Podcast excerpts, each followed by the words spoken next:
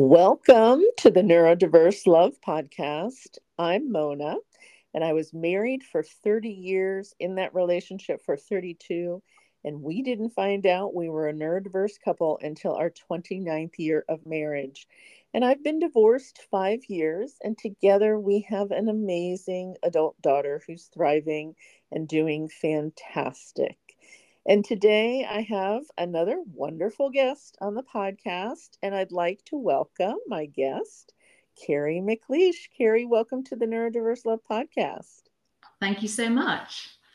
Yeah, I think our conversation today, Kerry, is going to be so helpful to both partners. And I'd love if you could just start by introducing yourself and sharing a little bit about kind of why you're doing the unique work you're doing. Okay, yeah, thank you. So um, I'm I've been married 31 years um, to my husband Nick. In fact, it was our wedding anniversary yesterday. Um, oh, happy yeah. anniversary! thank you. Um, we have two wonderful sons who are now in their mid 20s. And actually, my journey, and we, but we only discovered we are in, an, I am in a neurodiverse relationship, but we only discovered that, like you, about 10 years ago, almost exactly 10 years ago. Um, and my journey through that and it, discovering what that meant and the challenges of that and, and still being in the relationship um, 10 years on has been alongside a journey from exhaustion to living a more restful life. The two things have sort of gone side by side. Um, I was got to a point of total exhaustion just over about 10 years ago, thought I was um, had some terrible disease, went to the doctor, thought I was going to be told I was dying. Um, basically told me I was fine. Um, I knew I wasn't fine. And what I realized was I was just, well, not just, I was exhausted. I was mm-hmm. exhausted in every way. And that sort of started me on a journey to discover what rest was, what it meant, what it looked like, how do you do it uh, for myself. Um, and alongside that, we also discovered um, the neurodiversity and I think one of the things that I also discovered in that, not at the time actually, but a bit later on, was that one of the reasons for the exhaustion, and not all of them, definitely not the whole thing, but one of the reasons for the exhaustion was the relationship, how I was in the relationship, how I was trying to make it work. So, um, yeah, those two things have gone side by side, and the last 10 years have been a very interesting journey. Mm, mm, thank you so much for that. I, I'm so looking forward to having you share kind of the journey that you've been on and what you've learned and what you're teaching others because this isn't a topic that I've talked about on the podcast at all. And I've been doing the podcast almost three years. And I think that many of us who are in neurodiverse relationships, and no matter what our neurotype is, I think oftentimes we're trying to do what is best without mm-hmm. even knowing what is best because we haven't had those conversations related to our needs and our wants and our different um, neurology. So I know when we met to talk about this podcast, you shared something that I think is so interesting that you've really looked at five different areas that a neurodiverse couple or the individual partners can get really drained in these five areas and just get to that point of exhaustion, which I'm telling you, Kerry, I was there before I knew we were a neurodiverse couple. And so I'd love if we could start by talking about what those five different areas are. And then I'd love to start with the emotional exhaustion piece because I know that is the area that a lot of folks talk about. So, can you share with our audience a little bit about the five areas that you focus on? Yeah, absolutely. And maybe just before that, to just reiterate what you said, is that rest, I don't think, is part of the conversation today. It's not on anybody's agenda, and no one is giving us permission to rest. It's not something I hear talked about anywhere, really. Yeah. Um, so I think it's it's something that uh, so many people not just those in neurodiverse relationships, obviously, but are living exhausted, um, exhausted lives right at the bottom with very empty tanks. So I think it's one of those missing pieces of the puzzle. You know, we know about healthy exercise and we know about healthy diet, and I think a healthy rhythm of rest and work is a is another piece of that which would really make a difference to to life. Well, I know it does. Um, yeah. So, and I think the thing going to, to, to answer your question about the five areas, um, physical rest is the thing that most of us know about. Physical exhaustion is thing we're a bit more familiar with. So many people I work with, they say, "Oh, you know, I don't rest. I, I don't know how. I, I can't just sit and do nothing." Um, so discovering that there are other ways of resting or other types of rest than just physical rest um, is life changing, I think, and certainly was for me. So I think there are, as I said, as you said, five different areas. I think you could divide it up in different ways, but this is what I find most helpful. So there's physical exhaustion, um, mental exhaustion, emotional, um, social, and spiritual are the five areas that um, I like to talk about, and it seems to be other people resonate with.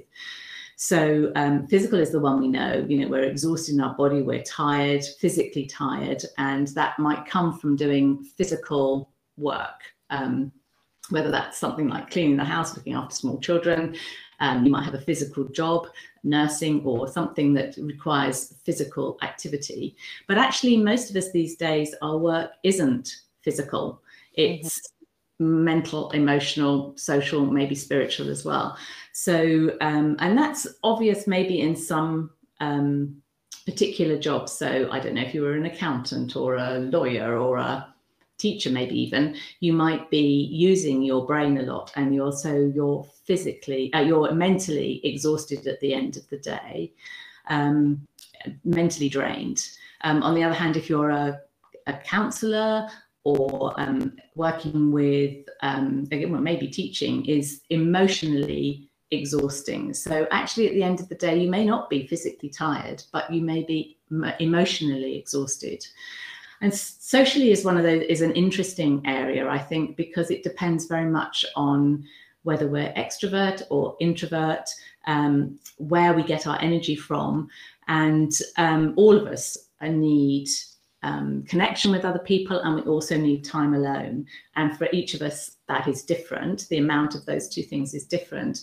Um, but finding where we regain our energy. Are you craving time on your own or are you craving time with others? Um, so find and social exhaustion or um, exhaustion in the, your connections with other people um, is an obvious thing if you're in a job that's con- you're constantly in conversation or interactions with other people all day and at the end of the day you're just you've had enough. You've had enough of those conversations. The spiritual um, area the fifth area i think is perhaps the one that is least understood mm-hmm. um, I think it's an area. It's about. I'm. I don't. Not talking about faith or religion. I'm talking about spirituality in its broadest sense here, and it's really that sort of issues around identity and um, values and belief. Um, that sort of inner being, and I think probably during the pandemic, people got more spiritually exhausted. Maybe didn't realize that was what was going on, but when we're dealing with the big questions of life, you know, and, and in a neurodiverse relationship, there are often big questions about identity or should I stay in this relationship? Or it might be questions about should I change jobs? Should I move house? What happens after I die? You know, who am I? Um, what, what's my purpose in life? Those sorts of questions, which we all ask, and they take time and energy. And when something like the pandemic happens, we're all dealing with some of those big questions um, and it can be exhausting. And we don't realize that that's an underlying area of being drained and exhausted on top of whatever else we're on wherever else we're doing. So yeah. I don't know if it sort of resonates or makes sense makes sense. Oh, Kerry, I mean the first time we talked, everything you said made total sense.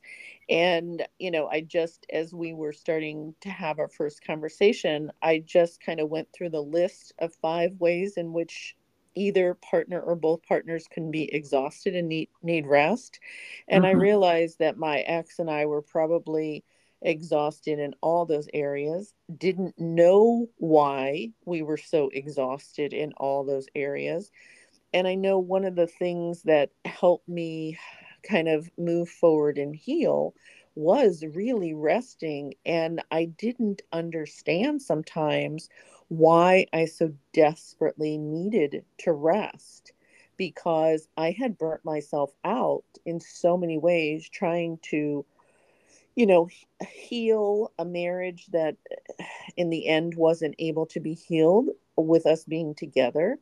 Um, you know, we didn't know about our neurodiversity for 29 years of our marriage. So I know a lot of the listeners are going to resonate with what you just opened with and shared as far as the five different types of exhaustion and rest that we need. So I hear oftentimes, Kerry, especially in my the support groups that I run, whether it's the couples groups or the groups for the neurotypical non-autistic partners, that the emotional piece is really one where they don't they don't even know or realize how much they're giving and this can be for both partners because and I'll just kind of open with this because I know I have a lot of listeners who are autistic and a lot who are not autistic, holistic, neurotypical, however they define themselves. And I know a lot of um, autistic folks shared that the emotions sometimes are inside and they because of alexithymia they may not understand even the the feelings and emotions they're having. But and i remember this with my ex-husband when the weekend came he would sleep sometimes for 14 hours. Mm. and you know it'd be four o'clock in the afternoon and i'd have to walk in to the bedroom and say do you realize what time it is so you know i'd love if we could kind of peel back the pieces of the emotional um, challenges and exhaustion and maybe you can share a little bit more in depth about how that may have impacted your relationship or others you've seen and what are some of the ways that folks can rest and you know become renewed mm. Mm. Yeah, so um, I think the sort of emotional capacity, because in each of those um, five areas, you can be drained or full, but also you have a, a capacity um, which is different, just like any other, you know, physical capacity. We all have different um, energy levels and physical fitness, and I think in in terms of emotions, we have different capacity. Um, but I think it's one of those things that we don't realize the emotional energy we don't realize that we're using. And as you said, I I had spent a lot of emotional energy in trying to um, make my marriage into something that I thought it ought to be, um, which had come from you know all sorts of weird and wonderful places, films, books, you know, my parents. Um, you know that was um, and it was exhausting because it wasn't something actually that now i realize was possible. At the time i didn't know it was um, that was the case. Um, and you know my husband was also trying to make the marriage work in his way but the emotional energy um, that was used up was huge. And it doesn't we don't count it. You don't look back at the end of the day and think goodness that was an exhausting day because right. um, you know, which you might in some of the other areas, emotion is very hidden.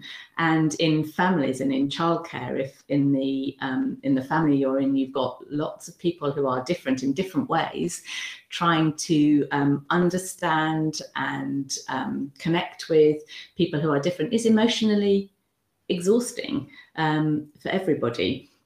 And so but recognizing that and realizing where your levels are, where your levels of emotional energy are, is not something we're familiar with. It's uh, something we need to learn to do. And one of the things that I have found helpful in being able to measure that, I mean, it's a, it's a silly thing, really, but for me, I think about if I had half an hour to watch TV now, what would I choose to watch? Mm. So if I've got a lot of emotional energy, I might be able to deal with the news or some harrowing film. Um, whereas if I'm really low on emotional energy, I want to watch, I would want to, I'm not saying that I would necessarily do this, but I would want to watch, um, I don't know, a, a, nature program or a film that I've watched 50 times before and I know has a happy ending. Um, and and particularly again during major world disasters, I found I couldn't watch the news very much. But you know, I mm. probably didn't watch it at all because actually I was low on emotional energy, and just watching the news and hearing the trauma around the world was emotionally draining too. So finding ways of being able to be become aware of and notice where your emotional energy levels are is a is a good place to start. Um, because awareness is often uh, a great beginning in finding a way forwards. I think. Yeah. Um, if that makes sense. Totally, it totally makes sense. And I I always say, you know, that self awareness piece was missing in my marriage in a lot of areas. Again, because we didn't understand each other's neurology.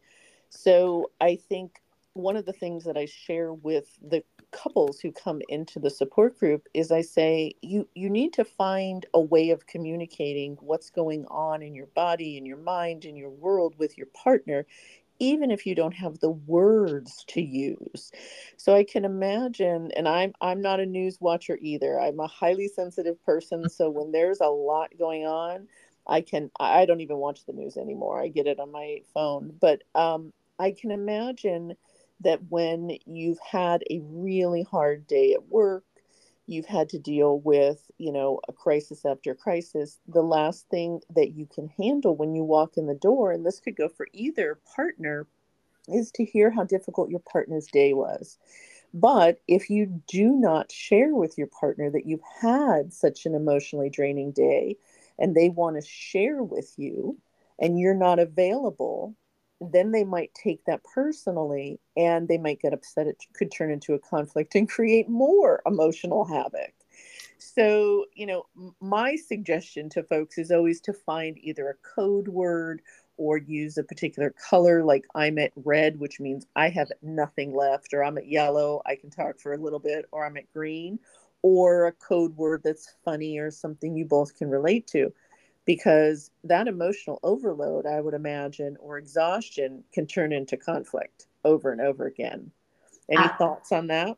Yeah, absolutely. And I think um, when we're when we're exhausted, when we're you know we're not at our best are we um, in any in any of those areas um, you know if you think about well I'm, for myself i know when i'm tired and exhausted i'm impatient. I don't listen very well. Um, I'm ratty. Um, I don't. Um, I'm not very empathetic. And so when you're in that place, being with someone else um, who maybe have needs as well, we're not at our best self. So the best thing to do, as you say, is to communicate that in some way. And, and we have a sort of um, a ten, a one to ten thing. Mm-hmm. Number thing you know i'm i'm i've got absolutely i've got i'm one in my um capacity at the moment. So I just need some time out. Um, and, uh, you know, I'll see you in half an hour. Um, yes so absolutely being able to recognize that and communicate that and and perhaps i should say here i'm i am not an expert in neurodiverse um, relationships i'm i'm part of loving difference i'm a coach in loving difference but my although i am in I haven't the experience of living in a neurodiverse relationship. I don't have what I would call any expertise in that. Whereas my co-coaches, um, Natalie Roberts and and Heather, are are the experts in that in that area. So my expertise is in the rest, and I learn a lot from the people I work with, who are some of whom are neurodivergent and um, some are neurotypical, all neurotypes. Um, I learn a lot from them, but my experience is more around um, knowing how to rest and recognize when you're tired. And that works for everybody, those um, skills. And that's what I talk about the art of um, effective and um, intentional rest is mm-hmm. relevant to, to both. yeah. Um, makes sense. Yeah, totally. Totally. And, you know, we all have our own lived experiences. So we usually speak from those lived experiences and the lessons we've learned. And these things that you're sharing are lessons that you learned when you found out you were in a neurodiverse relationship and you spent, you know, 10 years figuring out, or maybe less, figuring out how to get the rest you needed and how to help heal yourself so that you can be the best version of Kerry. And I think that's what our um, the listeners want to hear, and they will absolutely resonate with with your story and your experiences and what you learned along the way. So the emotional piece is a big one. We talked um, a little bit about that, and connected to that is probably the mental exhaustion So, do you want to share a little bit about what folks may see and how they may see themselves as mentally exhausted and not even know it, and ways in which they can move towards some rest and maybe some healing? Yeah, absolutely. And I think um, certainly for me, that the mental piece was probably as big as the emotional piece because there just seemed to be so much trying to figure out life, figure out how to do this relationship, trying to figure out and understand my partner. Um, was using a lot of mental energy and, and anticipating where um, you know issues might arise with the children or in a particular scenario it takes a lot of mental energy so i think i was um, particularly exhausted mentally and emotionally. And um, again just a little thing to to um, that i find helpful to work out where i am on that is is what i would choose to read if i had half an hour. You know would i choose to read that report that document that needs looking at? Um, and if i'm exhausted absolutely not. I have to have a lot of energy to read something like that. Or would i read um, a novel a magazine or actually just stare out the window. Can I actually not cope with anything and just mm. staring out the window? And when I was at my most exhausted, the, the two things that I was able, only two things I was able to do really comfortably um, and that helped was staring at trees. I couldn't mm. even walk very far. I was so exhausted I couldn't go for a long walk, but staring at trees was something that really helped. I don't know, put things in perspective and it was peaceful. Um, and the other thing was watching endless NCIS. If people listen, NCIS is it's just a sort of um, crime, American crime who done it type thing. Um, and and bizarrely for me, I mean, I felt so guilty when I was at my most exhausted. I could watch four of those um, back to back, um, and it just felt so guilty about it.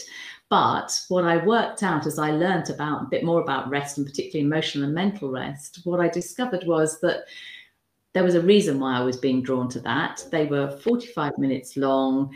Um, I curled up on the sofa with a cup of tea. It made it enabled me to switch my brain. It was engaging enough for me not to be thinking about anything else. But I, I didn't care. I wasn't emotionally engaged. I didn't care about any of the characters, and it didn't end on a cliff edge um, you know, cliffhanger. Um, it was all nicely wrapped up usually at the end. Um, and I just knew that I relaxed and just um, topped up just a little bit at the end of it from where I had been to start with. So that's a slightly bizarre example. Um, no, it's perfect. It's perfect. and, and you'll, you'll, be pleased to know that I don't now watch four episodes of um, NCIS a day because I was at that point thinking, oh my goodness, is this my life from now on? Am I only going to be able to do this? Um, but now, but I do know that if I'm particularly exhausted, it's a very quick win to 45 minutes, cup of tea on the sofa, one episode of NCIS. And I just know that I can switch my heart and my brain off and just um, refill with an episode of NCIS. Um, yeah. So that's just a you know a small example. But um, in terms of both those, the the mental rest and the emotional rest, for finding something that is engaging. Um, that engages your brain but doesn't tax your brain for, for mental rest um, is really helpful and that can be so it could be something physical. And this is something that people uh, often don't imagine that something active can be restful. So it could be a creative thing. It could be um, a physical exercise which if you're not physically exhausted can be really restful um, mentally and emotionally to do something that's physical exercise. Um, if you're emotionally exhausted, it might be something, um, it could be something mental. If you're mentally um, fairly well stocked, if you like, you could do something like a crossword or a, um, it might be something again creative, um, something that is engaging or emotionally restful would be something that maybe someone else is caring for you or something that it helps you to be cathartic, maybe journaling or mm. a film that allows you to cry or um, going for some, doing something energetic that actually allows the emotions to move through and work through your your body um, can actually help restore and refill your emotional tank. Yeah, I love that. And I love, thank you for sharing both of those or, or, all of those ideas about the emotional and the mental exhaustion because I will tell you during, uh, you know, I've said this on the podcast, after um, I realized that I needed to take a break from my marriage, this was before we knew we are a neurodiverse couple, we took a we we separated and it was supposed to be a six month separation. Well it turned into almost two and a half years and during my separation, the emotional and mental exhaustion was overwhelming. And I know for me, one of the things that I did, and some of our listeners might relate, is because at the time I considered myself such an extrovert that I would call friends. And I have mm. a list of probably, you know, 10 friends, and I'd go through my list. And every day I'd call a different person because I didn't want to overwhelm one person with all the emotion and just cry. Just mm. cry and share. And they really just gave me hugs verbally, you know, over the phone. Sometimes I'd go and meet with them in person too, and we'd do something um, fun or enjoyable. But Kerry, the one thing I remember when I was so emotionally and mentally exhausted was that even when I was attempting to do something fun with friends who I loved and felt safe with and trusted, it was almost like I had to, for lack of a better word, mask. I had to pretend like I was having fun. And so it helped for, you know, an hour or two or whatever. But oftentimes I would come back because the exhaustion was so overwhelming and I wasn't healing properly, I'd come back and still cry. So I just want to tell our listeners that that was m- my experience. And if you're having a similar experience, it may be because your body has just been in this state of exhaustion, emotional and mental and other ways for so long. Do you have any thoughts about that? Yeah, absolutely. And I think that's one because when my my I was in my place of total exhaustion. I didn't have energy in any of the tanks because I think you can borrow energy from one tank to help you to rest in one of the others. Um, but if you're low on across the board, which is where I was, then um, you really need to start very small. You you need to do very little. And I I sort of talk about that as the celery question. You know the I don't know whether it's true, but people say that um, eating celery you you use as many calories eating it as you gain from it. Um, mm. And with with resting, when you're right down low, you need to find things that take very little energy, but give you um, top you up in one of those areas. So something like um, you know staring at a tree or sitting and watching a particular thing on TV, not anything, but an intentional, something that you know is going to help. It takes very little energy, but it will top you up.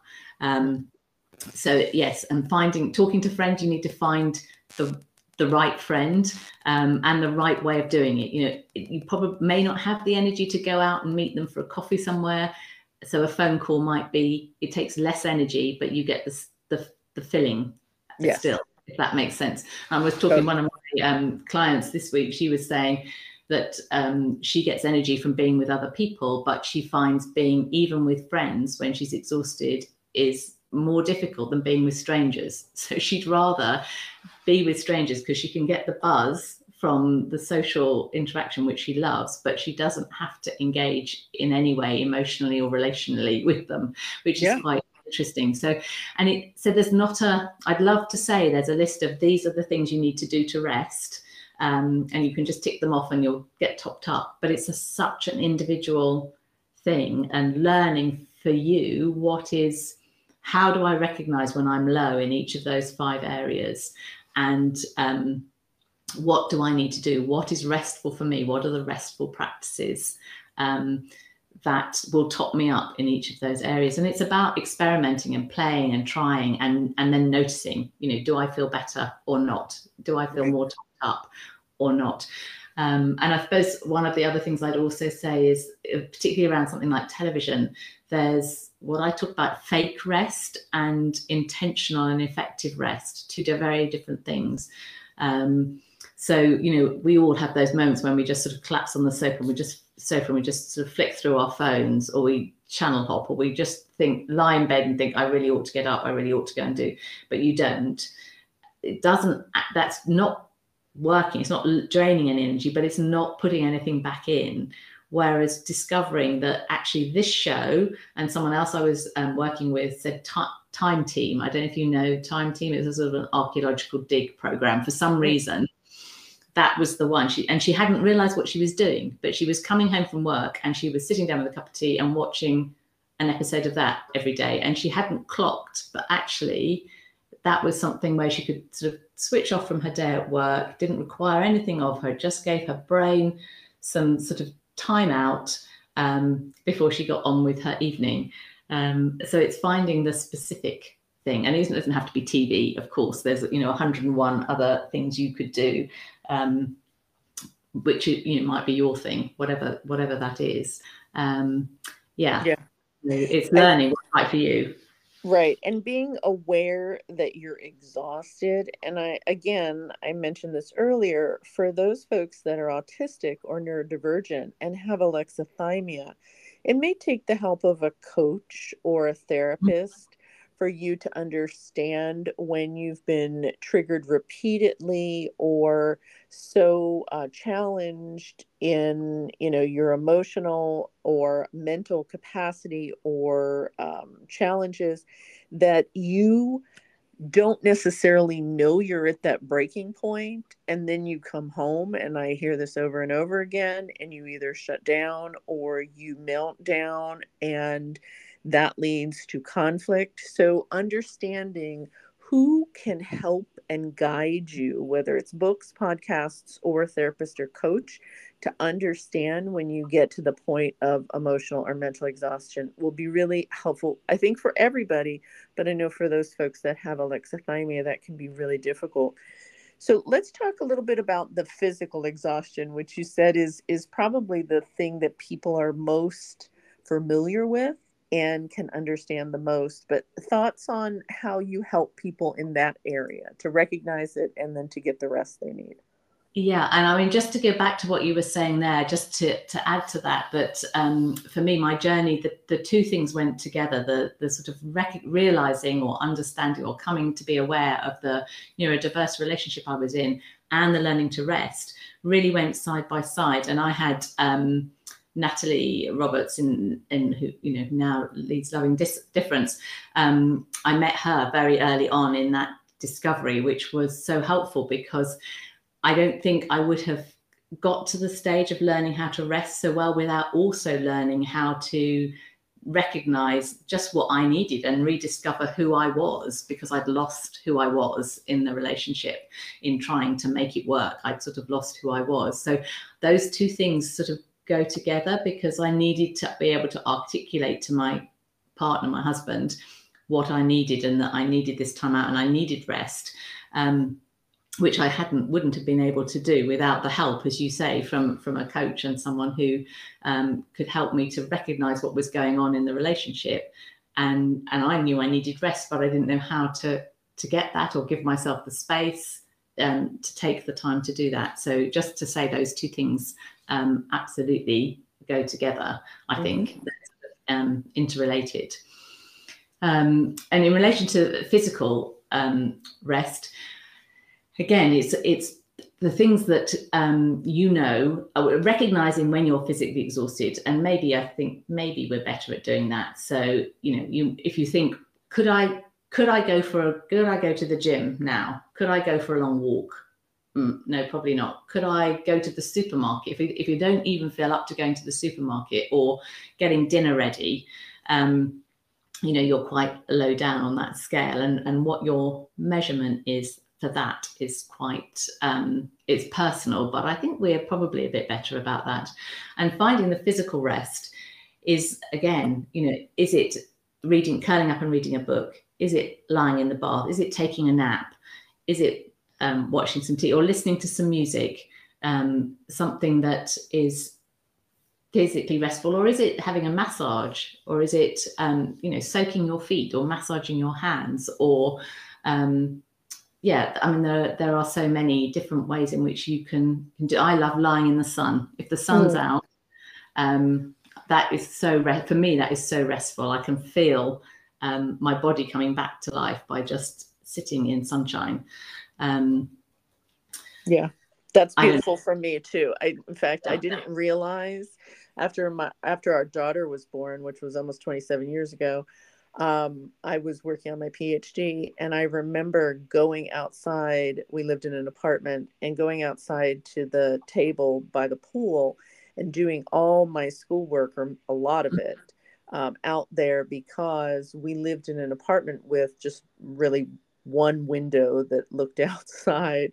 And I realized that the sun was so healing and mm. relaxing mm. and rejuvenating for me and i know not everybody feels that way but I, I think what what you repeatedly are talking about is that this is so personal you know this is about you finding your groove what makes you more relaxed and more at peace and more balanced. And also recognizing when you're exhausted or beyond exhaustion and your tank is either empty, close to empty, or below empty, which we know if we had a car and our gas tank in our car was below empty, it's not going anywhere. In fact, we can do a lot of harm, you know, to the to the engine if we're trying to start a car with no gas in it.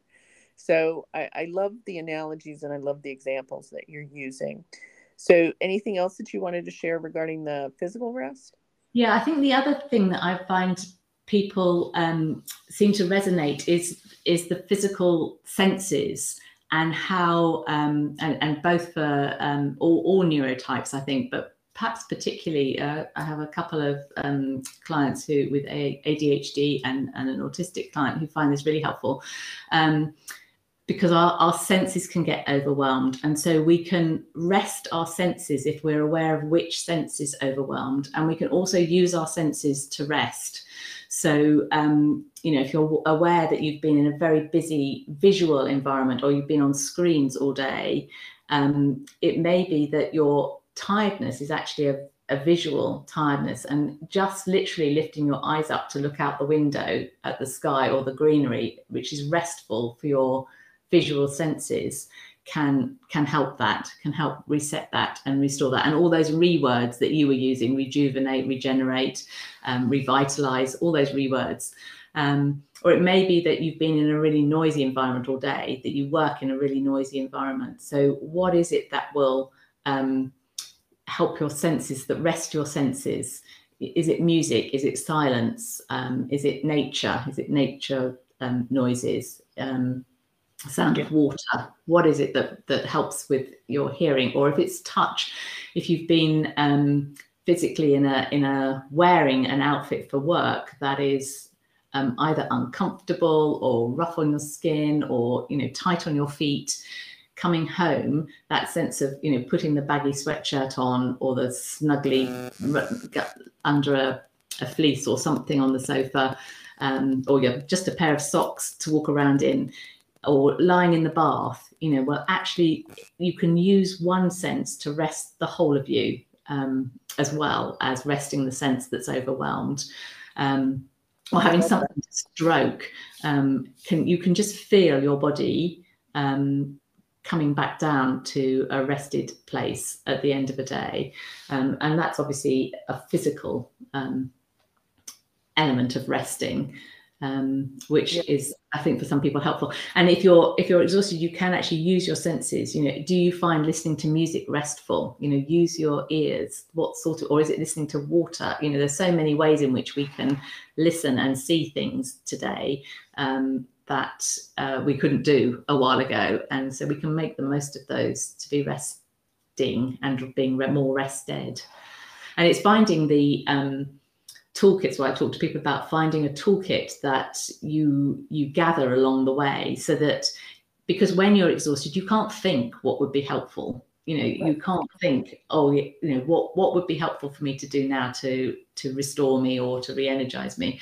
So learning and having a, a, a collection of things that you think i know that if i'm emotionally exhausted i can you know go for a walk outside you know listen to the listen to some music if I've got 10 minutes, I can listen to one song, or I could um, look at some photos of my children, or you know, have a whole list of things. Or if I've got a whole afternoon, then I would drive and see a friend, or whatever it is that your own little toolkit that you can um, have that's quick. And I and you can even do that just having a little box available where you sit down for a cup of tea. Because often, if you sit down for a cup of tea, you think, oh, oh you know, I'm I'm exhausted. Or perhaps I could look at that magazine, or perhaps I could look at those photos, or but you've sat down, you know, and you haven't got the energy to get up and go and get it. But to have a basket or a box, I have a, a basket of things that I keep, you know, with a different things that I found restful in them to hand, so that you don't have to go and find it. Um, just helps. I love that. I love that. And I always I always tell folks that you know when you're in the middle of something is not the time to think about the strategies and tools that you have to that you have a list of and to figure out which one you're going to use. It's better if you can have them at the ready be prepared have kind of worked through them ahead of time. So i love that idea of a rest toolkit. That's fantastic.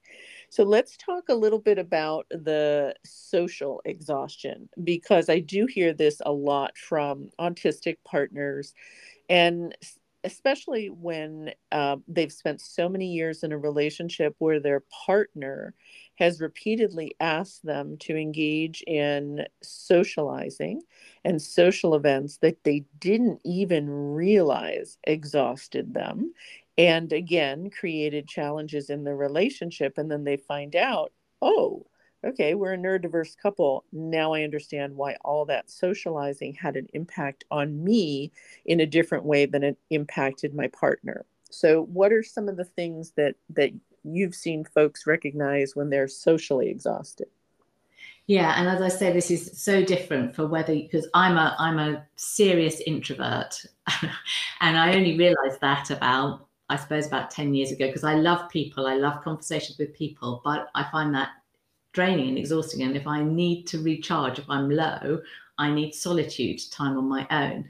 Um, and so that's communicating that and helping my partner understand that was quite difficult because it looked like I didn't want to be with him. And I actually can't, I need to rest on my own, which is without the work as I was saying before, without the work with with Natalie and with Loving Difference of being able to communicate my needs um, and even understand what they were, um, I wouldn't have been able to do that. I don't think. Um, so for me, it's it's finding um, yeah that solitude which needs to be. I'm not um, almost not available you know, I, can't, I just need to be on my own.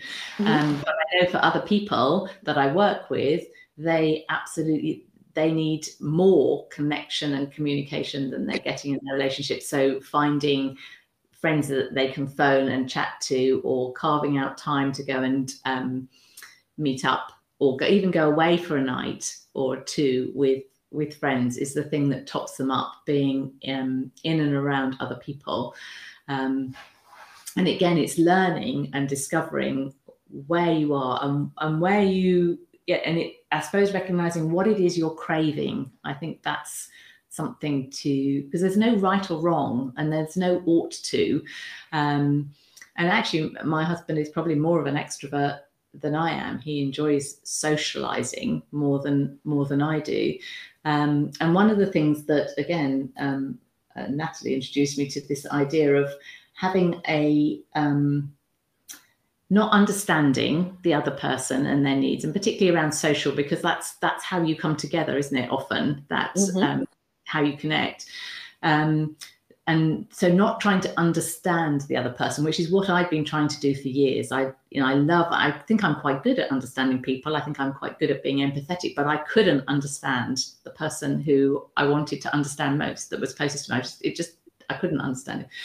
So coming to a place of not trying to understand, but accepting, um, accepting each other rather than trying to understand, and um, not trying to make our marriage into something that I'd imagined that it was going to be, but starting again with a blank sheet of paper. So, okay, what what could living Nick and Kerry living together, what could that look like? Um, not trying to make it into something you know where we had these deep and meaningful conversations and you know my sort of social deepest social connection was with my partner.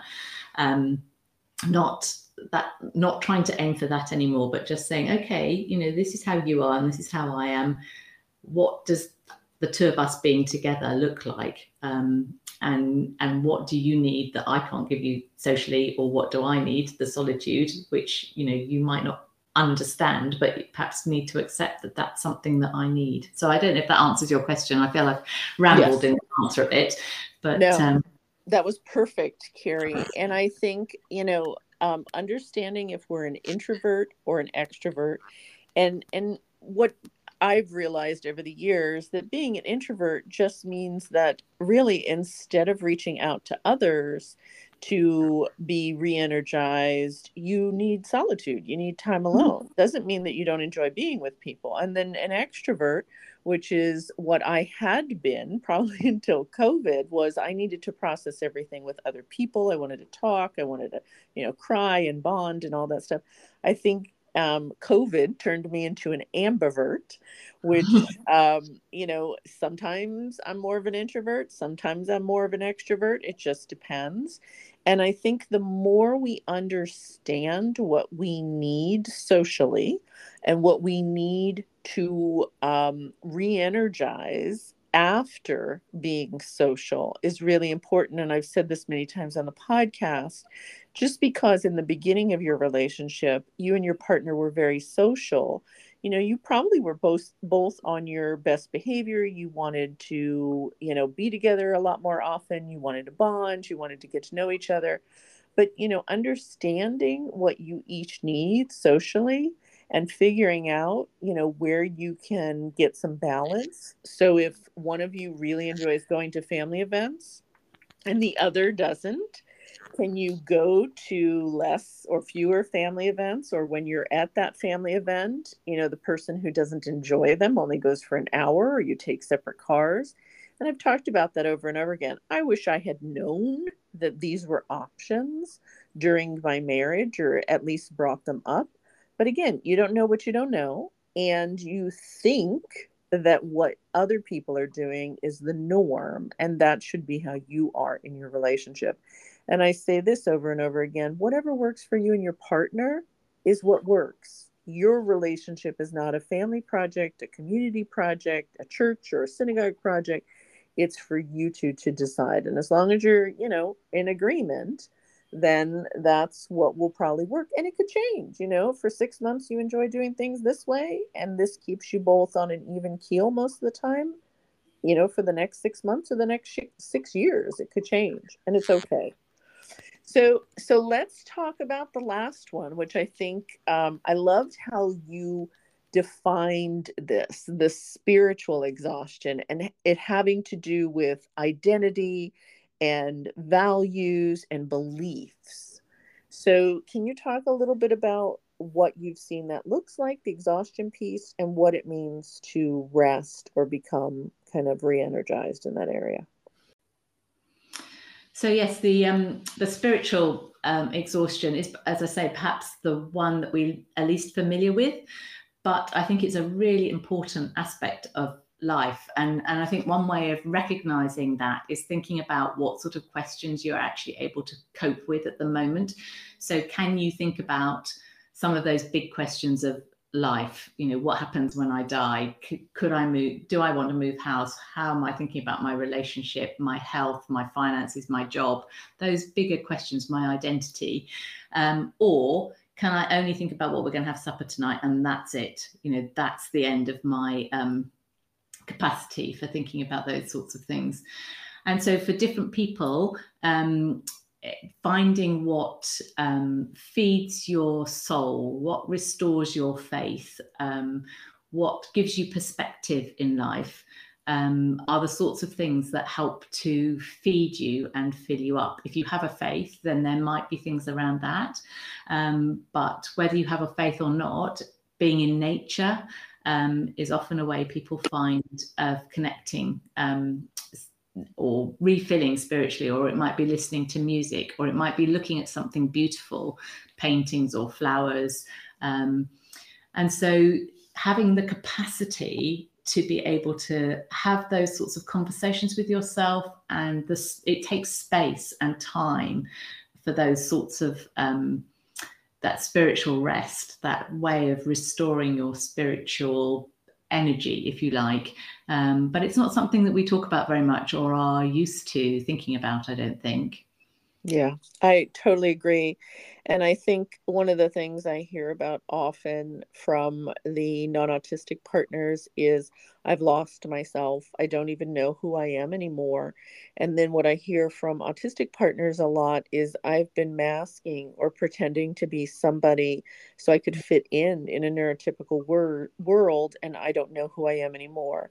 And I think, you know, again, the way you identified um, this gap in your life, you know, being spiritually exhausted, you know, your beliefs, your identity, your purpose, your soul's calling. You know, when you've lost those things, you're probably at the point of spiritual exhaustion. Mm-hmm. And again, you may need a therapist or a coach or a good friend who understands how to listen and support you to remember, you know, what you what you were, what you wanted, and to figure out how to move forward and get some rest in that area so you can be your best, most, most authentic self, whether you stay in your relationship or don't, and so that you can be that in your life.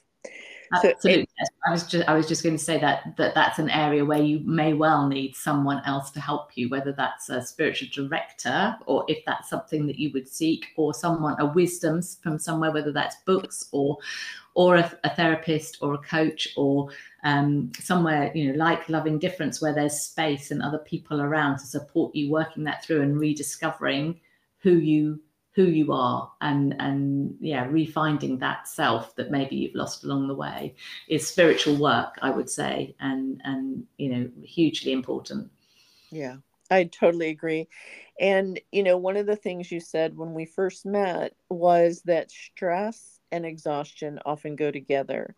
Mm-hmm. and i couldn't agree more. And when you're stressed about your relationship and you're stressed about maybe raising children and you're stressed about your work and you're stressed about your family, it can lead to exhaustion in one, several, or all of these areas. Mm-hmm. And Kerry, you've given us so many fantastic examples of what the exhaustion could look like in these areas, as well as strategies and tools for resting. So I'd love to know if there's any last, you know, thoughts or words of wisdom you want to share before um, you also let folks know where is the best way for them to contact you. Okay. Um, yeah, I think actually probably what you've just said there that the connection between tired exhaustion and stress is a is a really helpful thing to recognize because I think the two things go together, as you say. that um, stress is really exhausting but also when you're exhausted things seem more stressful than they otherwise do if you're well rested and full of energy lots of things just you, know, you can just do them without thinking but when you're exhausted um, loads of even tiny things feel um, stressful so the interplay between those two things is something just to recognize and so learning how to and rediscovering how to rest well um, can help with stress as well as being able to enjoy life. Um, so, and the and the last thing I would say is that rest isn't all about um, just recovering. That there is a place once you have learned how to rest and you become more rested, it gives you a way of enjoying life to the full um, that you can't do when you're running on empty. Um, mm. Yeah, yeah, amen to that.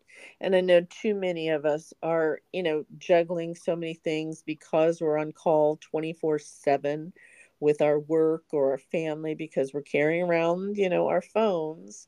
Um, it does probably lead to burnout and exhaustion that we may not even be aware of. And then it can lead to physical, you know, and mental health issues that, you know, we could have addressed if we had learned how to rest. So I think there's hopefully a lot of people who are not only going to benefit from the podcast, but hopefully will be able to reach out to you to learn more about the work you're doing. So I know you have a website is that the best place for people to reach you? And if so, if you don't mind sharing your website address. Yeah, sure. So I do have a website. It's Rest for Life, www.restforlife.org.com, restforlife.com. And um, the um, no, I've said that wrong actually. It's, it's, I've given it to you. I'm just going a little bit blank here, but I think it's www.restforlife.org is the website, and Kerry at restforlife.com is the email address. And you can also find me in Loving Difference with with Natalie and Heather, um, and I work as a rest coach in there with with those two experts in neuro um, diverse relationships, and it's another space. Uh, to discover how to rest well as well as um, how to find yourself in your neurodiverse relationship. Awesome. Thank you, Kerry, so much. This has been a fantastic conversation. And I know it's going to be helpful to a lot of the folks out there that are in neurodiverse relationships or are in the process of moving on from a neurodiverse relationship, whether they're autistic or they're neurodivergent in some other way, or they're allistic or neurotypical. This has been a wonderful conversation, and thank you so much for the work that you're doing. I really appreciate you sharing it with our listeners. Thank you, Mona.